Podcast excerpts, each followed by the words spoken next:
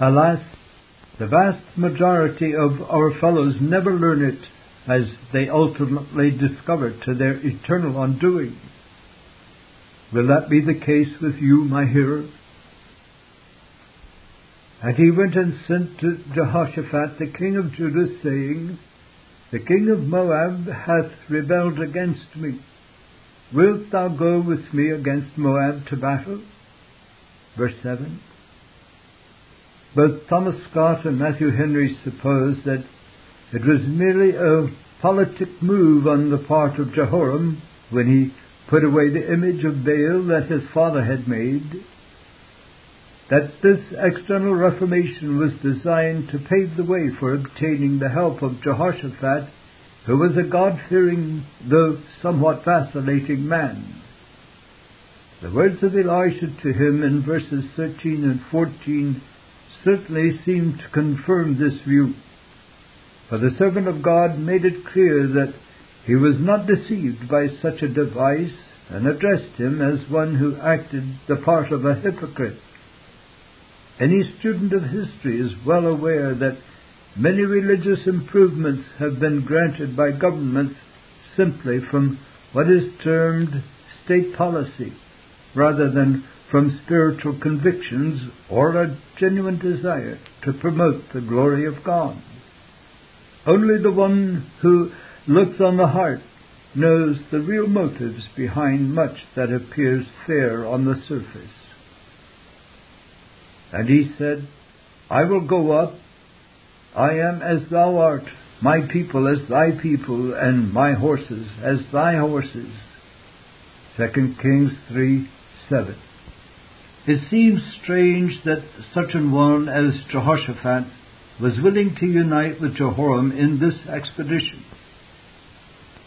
For he had been severely rebuked on an earlier occasion for having joined affinity with Ahab Second Chronicles 18, 1 to 3.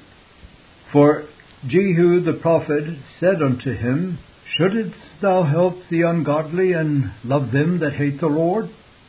Therefore is wrath upon thee from before the Lord.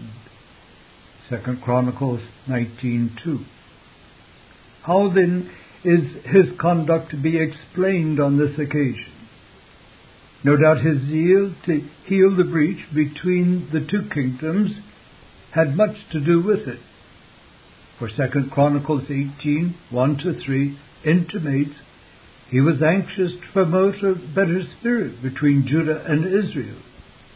Moreover, the Moabites were a common enemy, for we learn from 2 Chronicles 20, verse 1, that at a later date the Moabites accompanied by others, came against Jehoshaphat to battle. But it is most charitable to conclude that Jehoshaphat was deceived by Jehoram's reformation. Yet we should mark the absence of his seeking directions from the Lord on this occasion. Second, its urgency. And he said, Which way shall we go up? And he answered, the way through the wilderness of Edom. So the king of Israel went, and the king of Judah, and the king of Edom. And they fetched a compass of seven days' journey, and there was no water for the host and for the cattle that followed them. And the king of Israel said, Alas, that the Lord hath called these three kings together to deliver them into the hand of Moab. 2 Kings 3 8 to 10. We must abbreviate our remarks. Note that Jehoram was quite willing for the king of Judah to take the lead and that he made his plans without seeking counsel of God. The course he took was obviously meant to secure the aid of the Edomites, but by going so far into the wilderness, they met with a desert wherein was no water. Thus the three kings and their forces were in imminent danger of perishing. This struck terror into the heart of Jehoram, and at once his guilty conscience smote him. Unbelievers know sufficient of the truth to condemn them. The foolishness of man perverteth his way, and his heart fretteth against the Lord. Proverbs 19:3. What an illustration of that is furnished by the words of Jehoram on this occasion. But Jehoshaphat said, Is there not here a prophet of the Lord that we may inquire of the Lord by him? And one of the king of Israel's servants answered and said, Here is Elisha the son of Shaphat, which poured water on the hands of Elijah. And Jehoshaphat said, The word of the Lord is with him. So the king of Israel and Jehoshaphat and the king of Edom went down to him. Verses 11 and 12. Here we see the difference between the righteous and the unrighteous in time of dire calamity. The one is tormented with a guilty conscience and thinks only of the Lord's wrath. The other has hope in His mercy. In those days, the prophet was the divine mouthpiece. So, for one, the king of Judah made inquiry, and not in vain. It is blessed to observe that as the Lord takes note of and registers the sins of the reprobate, so he observes the deeds of his elect, placing on record here the humble service which Elisha had rendered to Elijah.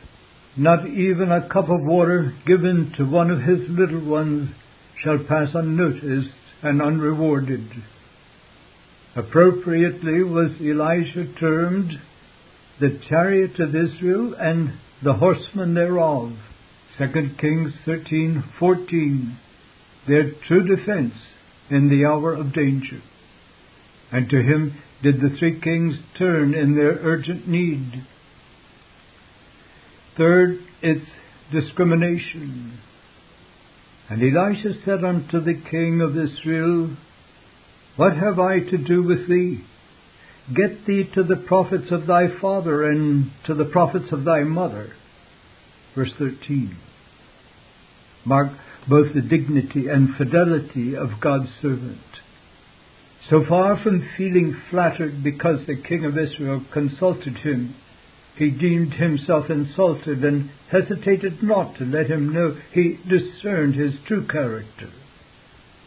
It reminds us of the Lord's words through Ezekiel. These men have set up their idols in their hearts and put the stumbling block of their iniquity before their face. Should I be inquired of at all by them? Ezekiel 14:3. And the king of Israel said unto him, Nay, for the Lord hath called these three kings together to deliver them into the hands of Moab, as much as to say, Do not disdain me, our case is desperate. And Elisha said, As the Lord of hosts liveth before whom I stand, were it not that I regard the presence of Jehoshaphat, the king of Judah, I would not look toward thee nor see thee. Verse 14. Little do the unrighteous realize how much they owe under God to the presence of the righteous in their midst. As soon as Lot was removed from Sodom, that city was destroyed. Fourth, its requirement. But now bring me a minstrel. 2 Kings 3:15. In view of 1 Samuel 16:23, Thomas Scott and Matthew Henry conclude that his interview with Jehoram had perturbed Elisha's mind and, and that soothing music was a means to compose his spirit that he might be prepared to receive the Lord's mind. Possibly they are correct. Yet we believe there is another and more important reason. In the light of such passages as Sing unto the Lord with the harp and the voice of a psalm, Psalm 98:5, and Jeduthun, who prophesied with a harp to give thanks and to praise the Lord.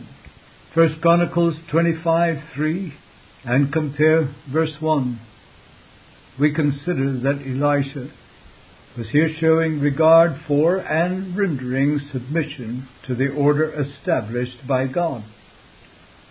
The Hebrew word for minstrel signifies one who plays on a stringed instrument as an accompaniment to the psalm he sang. Thus it was to honor God and instruct these kings Elisha sent for the minstrel. And it came to pass when the minstrel played that the hand of the Lord, compare Ezekiel 1, 3 and 322, came upon him. The Lord ever honors those who honor him. Fifth, its testing. And he said, Thus saith the Lord, Make this valley full of ditches. For thus saith the Lord, Ye shall not see wind, neither shall ye see rain, yet that valley shall be filled with water that ye may drink, both ye and your cattle and your beasts. 16 and 17. A pretty severe test was this, when all outward sign of fulfillment was withheld. It was a trial of their faith and obedience, and entailed a considerable amount of hard work. Had they treated the prophet's prediction with derision, they would have scorned to go to so much trouble. It was somewhat like the order Christ gave unto his apostles as he bade them make the multitudes sit down when there was nothing commensurate in sight to feed so vast a company only a few loaves and fishes. The sequel shows they heeded Elisha and made due preparation for the promised supply of water. As Matthew Henry says, they that expect God's blessings must prepare room for them. Unquote. Sixth, its meaning. The very number of this miracle helps us to apprehend its significance. It was the fourth of the series, and in the language of Scripture numerics, it stands for the earth. Compare the four seasons and the four points of the compass and so forth. What we have in this miracle is one of the Old Testament foreshadowments that the gospel was not to be confined to Palestine, but would yet be sent forth throughout the earth. Prior to his death, Christ bade his apostles, Go not into the way of the Gentiles, and into any city of the Samaritans enter ye not, but go rather to the lost sheep of the house of Israel. Matthew 10, 5 and 6 and compared John 4 9. But after his resurrection he said, Go ye therefore and teach all nations. Matthew 28:19. But there is more here. Salvation is of the Jews. John 4:22, and their debtors we Gentiles are. Romans 15:26 and 27. Strikingly is this typified here, for it was solely for the sake of the presence of Jehoshaphat this miracle was wrought, and that the water of life was made available for the Samaritans and the Edomites. Thus, it is a picture of the minister of the gospel engaged in missionary activities that is here set forth. Seventh, its timing. And it came to pass in the morning when the meat offering was offered up, behold, there came water by the way of Edom, and the country was filled with water.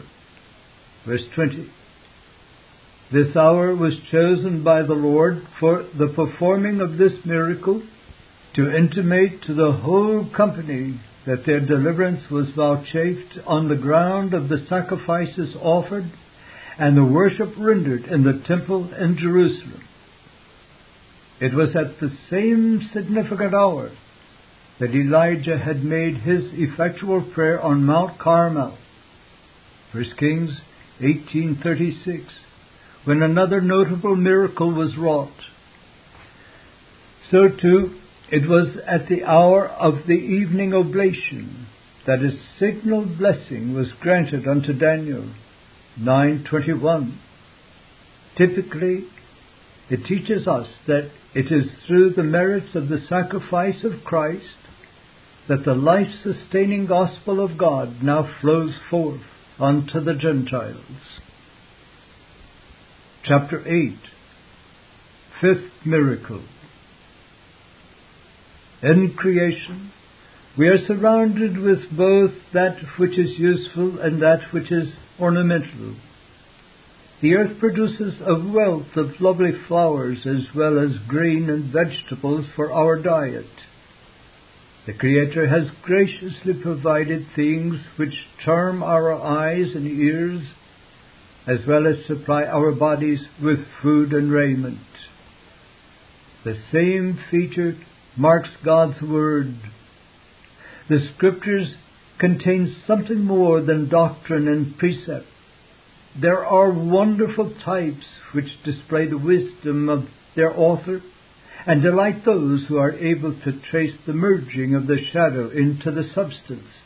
And there are mysterious prophecies which demonstrate the foreknowledge of their giver and minister pleasure to those granted the privilege of beholding their fulfillment. These types and prophecies form part of the internal evidence which the Bible furnishes of its divine inspiration, for they give proof of a wisdom which immeasurably transcends that of the wisest of mortals. Nevertheless, one has to turn unto the doctrinal and preceptive portions of Holy Writ in order to learn the way of salvation and the nature of that walk which is pleasing to God. In our earlier writings, we devoted considerable attention to the types and prophecies, but for the last decade we have concentrated chiefly upon the practical side of the truth. Observation taught us that many of those who were keenly interested in Bible reading on some part of the tabernacle or an attempt to explain some of the predictions of Daniel appeared quite bored when we preached upon Christian duty or deportment. Yet they certainly needed the latter, for they were quite deficient therein. A glorious sunset is an exquisite sight, but it would supply no nourishment to one that was starving. The perfumes of a garden may delight the senses, but they would be a poor substitute for a good breakfast to a growing child. Only after the soul has fed upon the doctrine of Scripture and put into practice its precepts is it ready to enjoy the beauties of the types and explanations of the mysteries of prophecy. This change of emphasis in our writings has lost us hundreds of readers. Yet, if we could relive the past 15 years, we would follow the same course. The solemn days through which we are passing demand as never before that first things be put first. There are plenty of writers who cater to those who read for intellectual entertainment our longing is to minister unto those who yearn for a closer walk with God. What would be thought of a farmer who, in the spring, wasted his time in the woods listening to the music of the feathered songsters, while his fields were allowed to remain unplowed and unsown? Would it not be equally wrong if we dwelt almost entirely on the typical significance of the miracles of Elisha, while ignoring the simpler and practical lessons they contain for our hearts and lives. Balance is needed here as everywhere, and if we devote more space than usual on this occasion to the spiritual meaning of the miracle before us, and similarly in the Dagon chapters, It will not be because we have made or shall make a practice of so doing. First, its connection. Matthew Henry said, Great service had Elisha done in the foregoing chapter for the three kings. To his prayers and prophecies they owed their lives and triumph. One would have expected that the next chapter should have told us what honors and dignities were conferred on Elisha for this. That he should have been immediately preferred at court and made prime minister of state. That Jehoshaphat should have taken him home with him and advanced him in the kingdom. No, the wise man delivered the army but no man remembered the wise man. Ecclesiastes 9:15. Or if he had preferment offered him, he declined it. He preferred the honor of doing good in the schools of the prophets before that of being great in the courts of kings. God magnified him, and that sufficed him.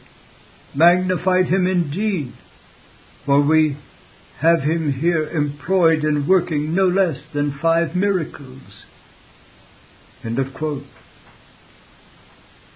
He who has, by grace, the heart of a true servant of Christ, would not, if he could, exchange places with the monarch on his throne or the millionaire with all his luxuries.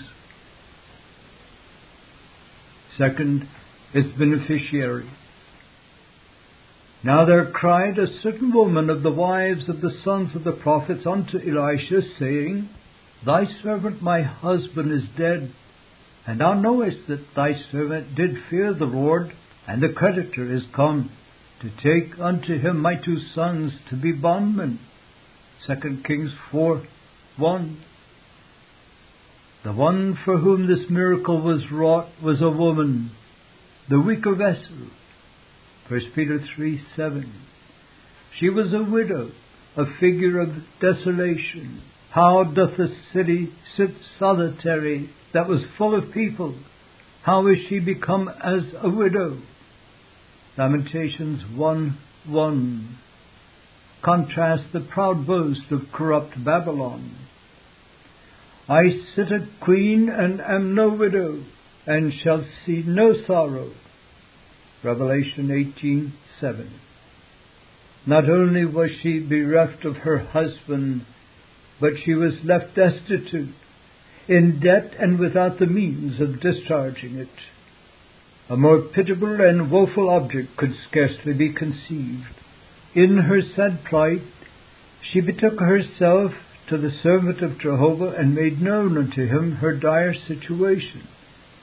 Her husband may have died while Elisha was absent with the kings in their expedition against the Moabites, and thus he be unacquainted with her troubles. Third, its urgency. The situation confronting this poor widow was indeed a drastic one. Her human provider and protector had been removed by the hand of death. She had been left in debt and had not the wherewithal to discharge it, a burden that would weigh heavily on a conscientious soul. And now she was in immediate danger of having her two sons seized and taken from her by the creditor to serve as bondmen to him. Observe that in the opening words of 2 Kings 4, it is not said, now there came a certain woman of the wives of the sons of the prophets unto Elisha, but there cried a certain woman, which indicates the pressure of her grief and the earnestness of her appeal unto the prophet. Sometimes God permits His people to be brought very low in their circumstances nor is this always by way of chastisement because of their folly. We do not think that such was the case here. The Lord is pleased to bring some to the end of their own resources, that His delivering hand may be the more plainly seen acting on their behalf. One of the outstanding characteristics of the regenerate is that they are given honest hearts. Luke 8:15 and therefore is it their careful endeavor to provide things honest in the sight of all men and to owe no man anything.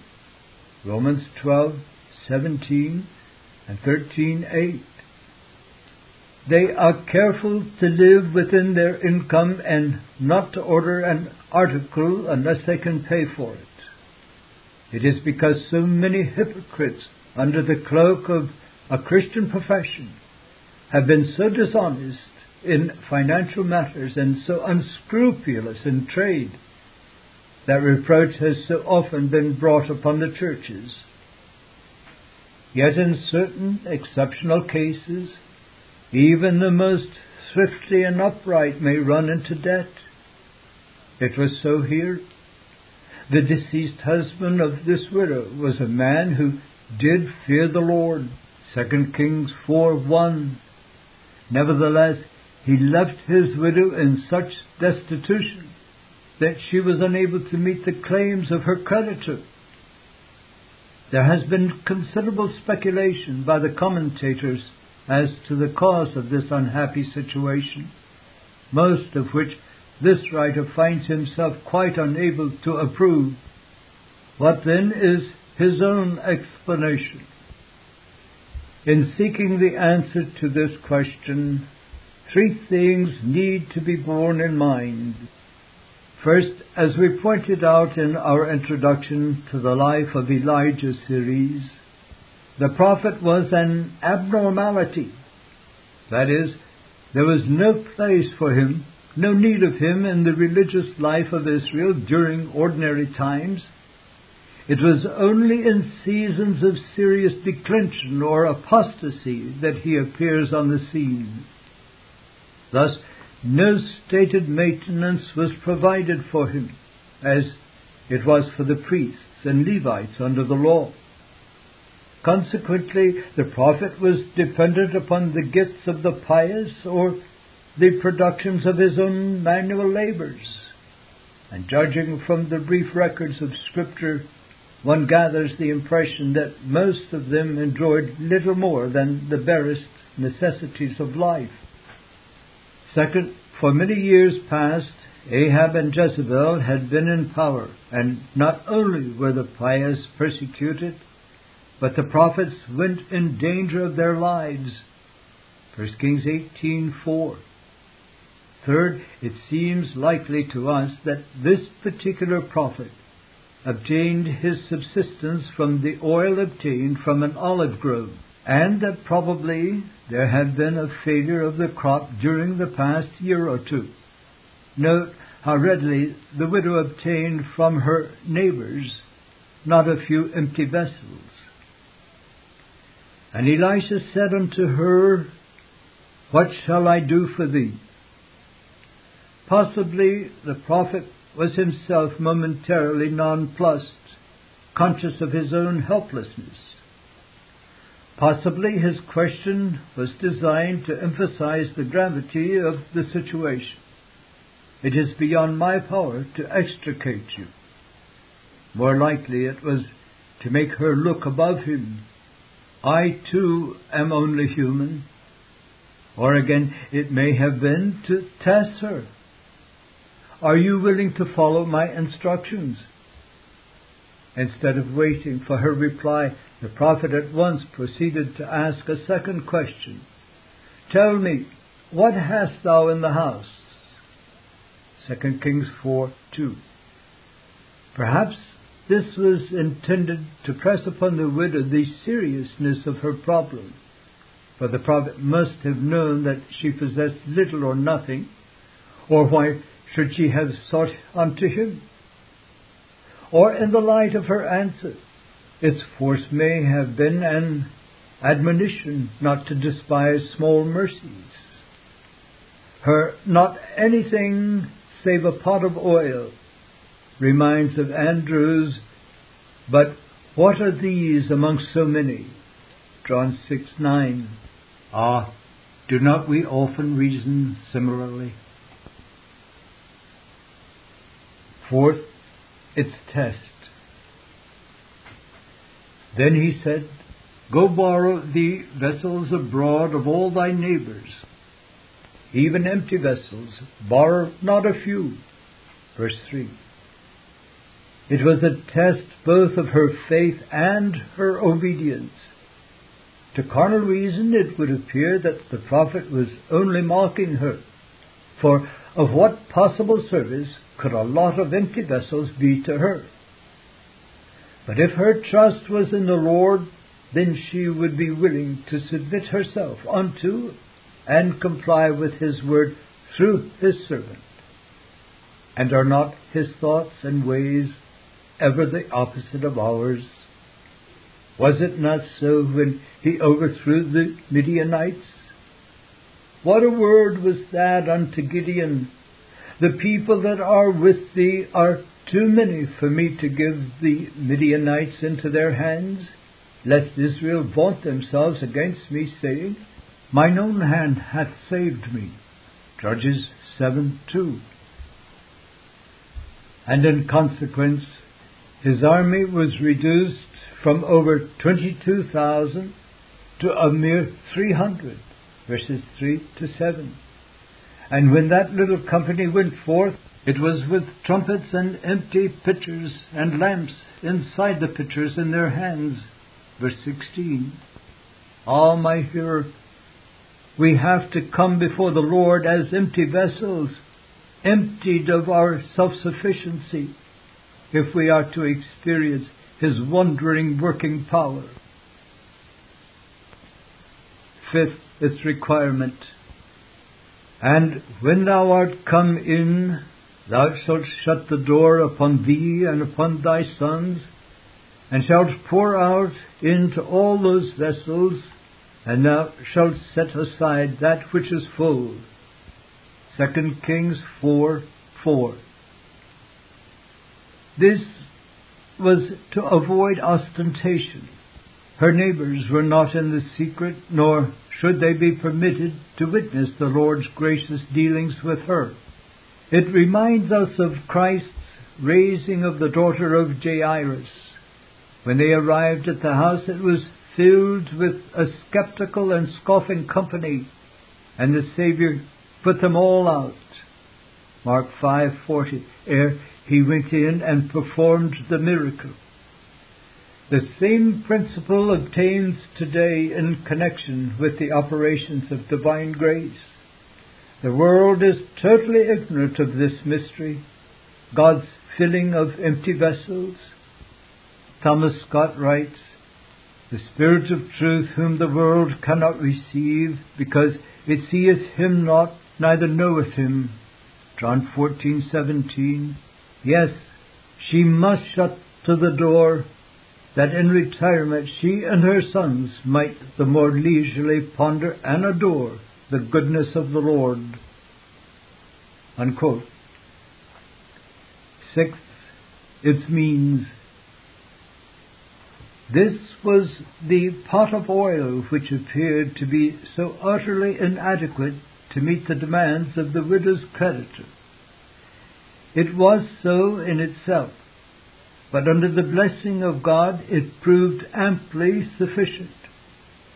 The five barley loaves and the two small fishes, John 6 9, seemed quite useless for feeding a vast multitude with, but in the hands of the Lord they furnished as much as they would, and even when they were filled, there remained a surplus of twelve baskets full. Ah, it is the little things which God is pleased to use. A pebble from the brook slung by faith is sufficient to overthrow the Philistine giant. A little cloud was enough to produce a great rain.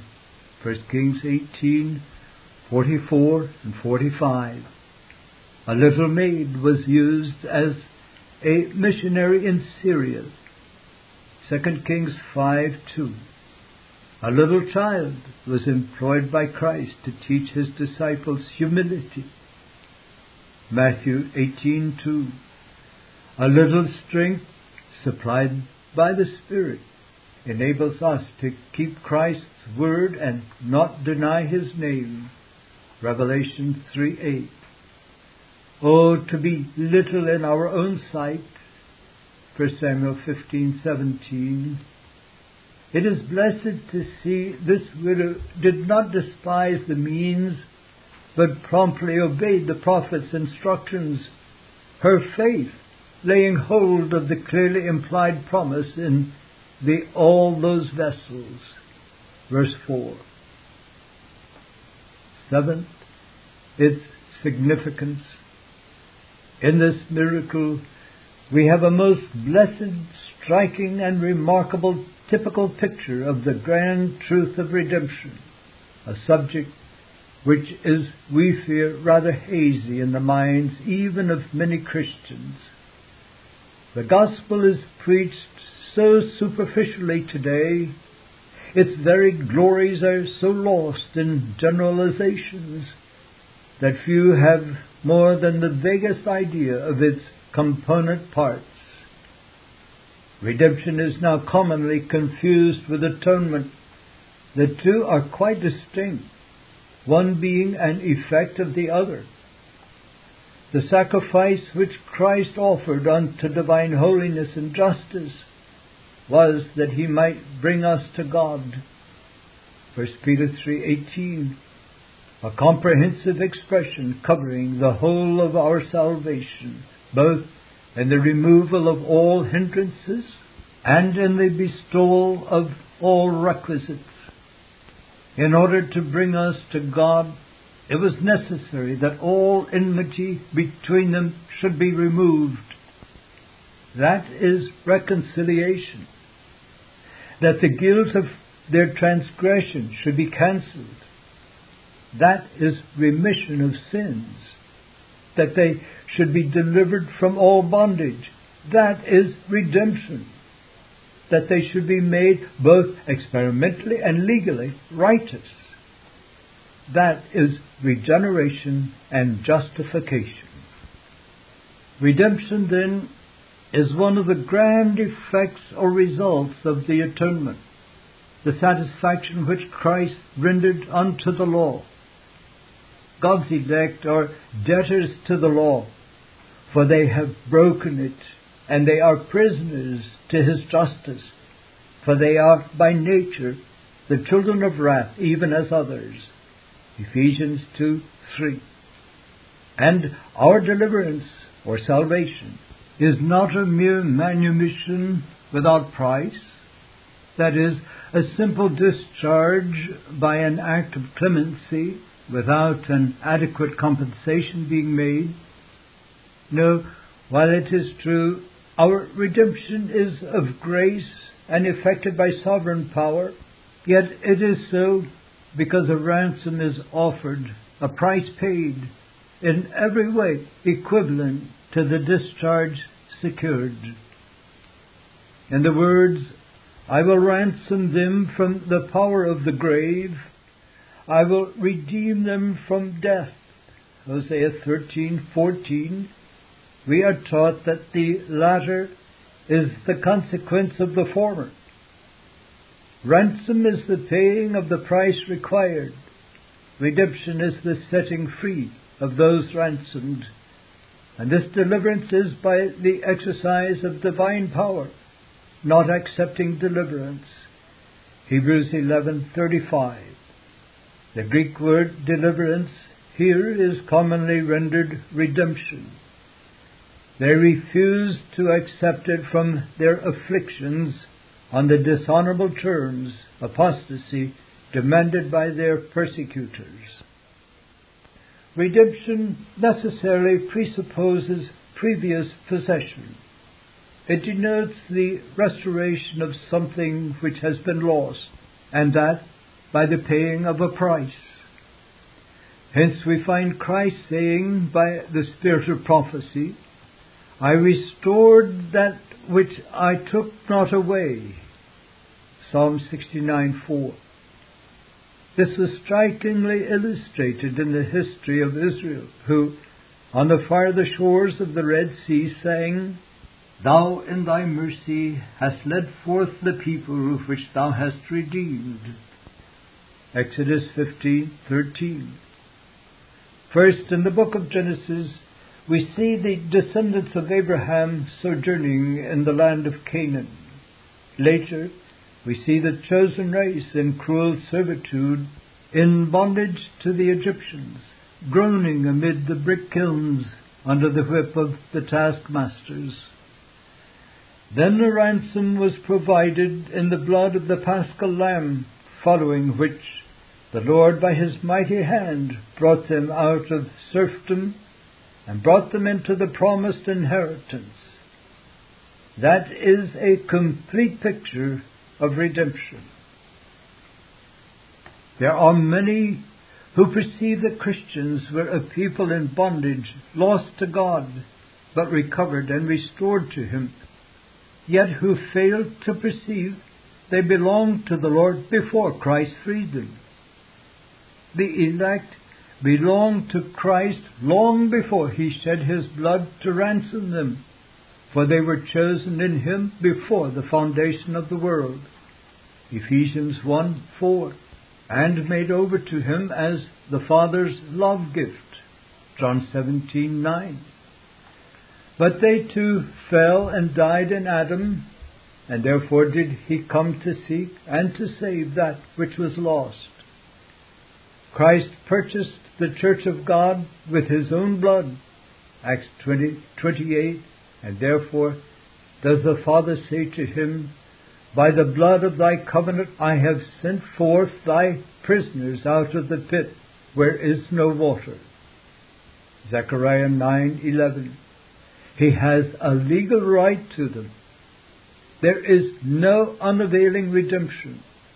All whom Christ purchased or ransomed shall be redeemed, that is, delivered from captivity, set free from sin. Judicially, they are so now. Experimentally, too, in part, John 8:36, but perfectly so only when glorified. Hence the future aspect in Luke 21:28 and Romans 8:23.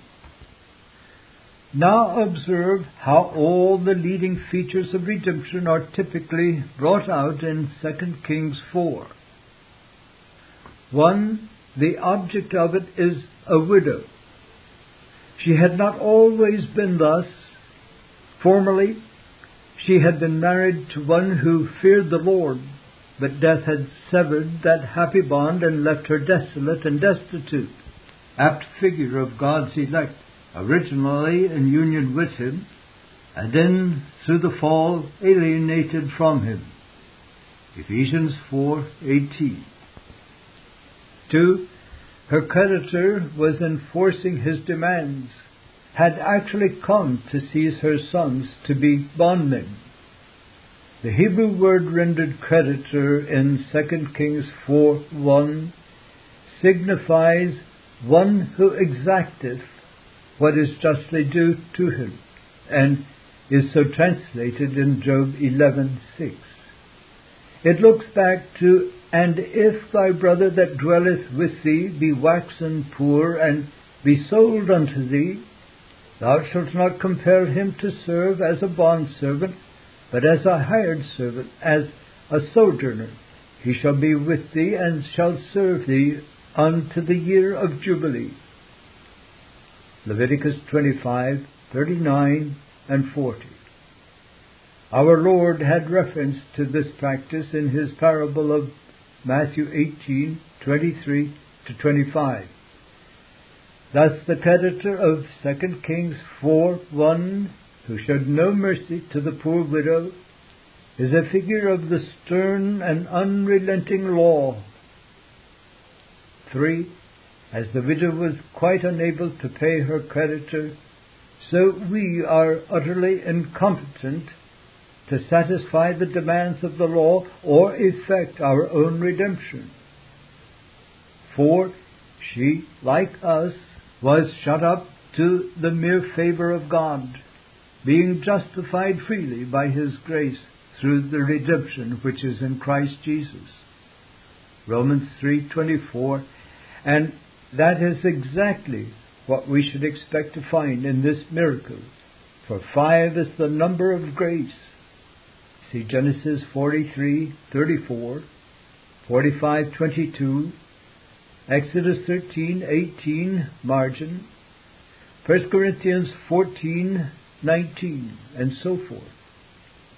Hence to the means used, the oil multiplied, figure of the grace of God. Psalm 23:5, Isaiah 61:3, superabounding. 5. Yet it was a grace that wrought through righteousness, Romans 5:21, for it obtained the freedom of the widow's sons by meeting the full due of her creditor. 6.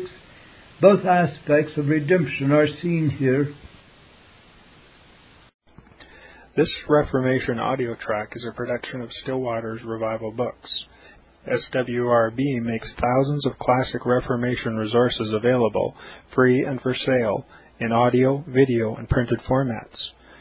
Our many free resources, as well as our complete mail order catalog, containing thousands of classic and contemporary Puritan and Reformed books, tapes, and videos at great discounts, is on the web at www.swrb.com. We can also be reached by email at swrb at swrb.com, by phone at 780 450 3730, by fax at 780 468 1096, or by mail at 4710 37A Avenue, Edmonton, that's E D M O N T O N, Alberta, abbreviated capital A, capital B, Canada, T6L3T5. You may also request a free printed catalog.